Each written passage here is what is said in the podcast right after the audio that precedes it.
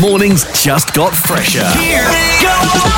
The all new Mixed Breakfast. Today's best music. With Aishah, RD, and Prem. Mix FM. Morning, morning. Thanks for joining us. Tomorrow is a big day for every single Malaysian. You know, Malaysia opens up its businesses once again. You know, we're talking from the aviation industry to the food industry. Uh, but still, there's one industry that has kind of been left out, and that is the entertainment industry, the clubbing sector to be specific. So today, on the show, we've got Roen Nagapan. He is a veteran club owner and the director of the group. Hey, buddy. During the pandemic, obviously, a lot of industries closed down, a lot of businesses were affected. But one that has never seemed to reopen is the nightlife. So, clubbing.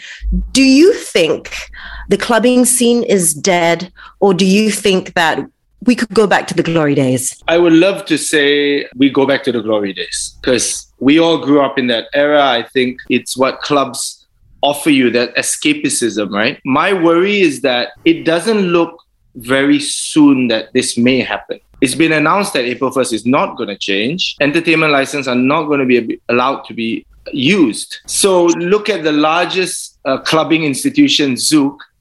It has been sold. So that's a telltale sign. I've sold my club. It's looking a bit bleak. This is not necessarily a business that businessmen may want to venture into down the line, just because that's a business side of things. Was it painful letting go of something that you built? I mean, you built one of the few clubs from scratch. Literally, I I have been to some of your clubs and I've enjoyed my time there. I guess I was lucky not putting all my eggs in one basket.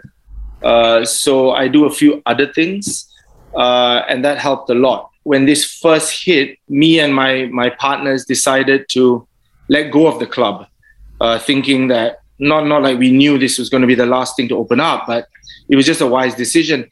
And then maybe you can say pivot to do speakeasy bars, which we did a couple of those, and just start to to think a bit differently. Like, so is the future of nightlife being in bars and starting early and ending early? Maybe Mm. quite healthy hours, to be fair.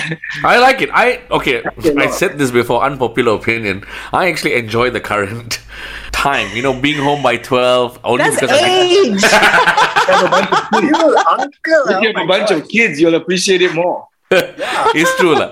just how you were mentioning that from a business perspective, this has been very, very tough on you. And I still remember when the first MCO happened, everything was shut down. Businesses were failing left, right, and center. With all these losses incurred, like how were you able to kind of manage all these losses? Like what were you doing besides opening up speakeasies, for example? I think at the point of deciding, like I said earlier, about clubs not being the future, we just have to find jobs for our staff to do other things. You know, and, and we did a lot of that. We, we we know a lot of F&B operators around the city. We we, we started to find jobs for our people. Uh, and then we decided we we're gonna not we, we can't open this club. We have to speak to the landlord. So everything takes its steps, you know. So you speak to the landlord, you argue over rental, whatever it may be and then you just decide you're going to shift your focus for the last two years onto other things outside of F&B even like I I, I- I build football fields I, I, I co-own a school with my wife so on and so forth so we shifted all our focus onto like other things that were allowed to operate and that's how I did it and that's how my me and my partners decided to do it you know so How do you see clubs doing things differently? Maybe you've even thought about this. All right, in in 2024, 2025, we're back to normalcy. So how would you do things differently? Would you back up? Would you have backups? Would you have DJs, virtual DJs, so you don't have to pay them? No, I think the light at the end of the tunnel would be closer than 2024. It's part of the economy. I'm sure clubs should operate the way they should. You can't you can't do things like limit packs. It doesn't work. You know, it's not the same experience. I know clubs who have tried to do like cycle model inside. It's, that's not how it's meant to be. A club's meant to operate. You know, that's why it's a club where you have a DJ and you dance. There's a lot of people. So if you look in the neighboring countries, if you look uh, to Europe and stuff, it's it's getting more open. You know, like live events and things like that. So I think that it's going to have to get there. It's just the big question mark of of when, you know. When? Yeah. So we're gonna play a little game called Cool or Not Cool. So as a owner of a club, you get to say, and your word is rule, and you get to decide whether doing a certain thing in a club is cool or not. Okay, this first one. I I don't know why. Guys love doing this a lot. Wearing shades or sunglasses in the club. Cool or not cool? Very not cool. because as a club owner, you might have reason to think that that person is on some substance or hmm. Oh, yeah. Oh. it's just not going to help a club owner. What about this one? Coming to a club in like big, big groups, like the bigger, the better. For business, cool because they're meant to spend more money, there's more people. But currently, it's an uncool thing to do that. Yeah, fair enough. Okay, last one. So it's very close to home for me. I feel there's a lot. Requesting songs from the DJ.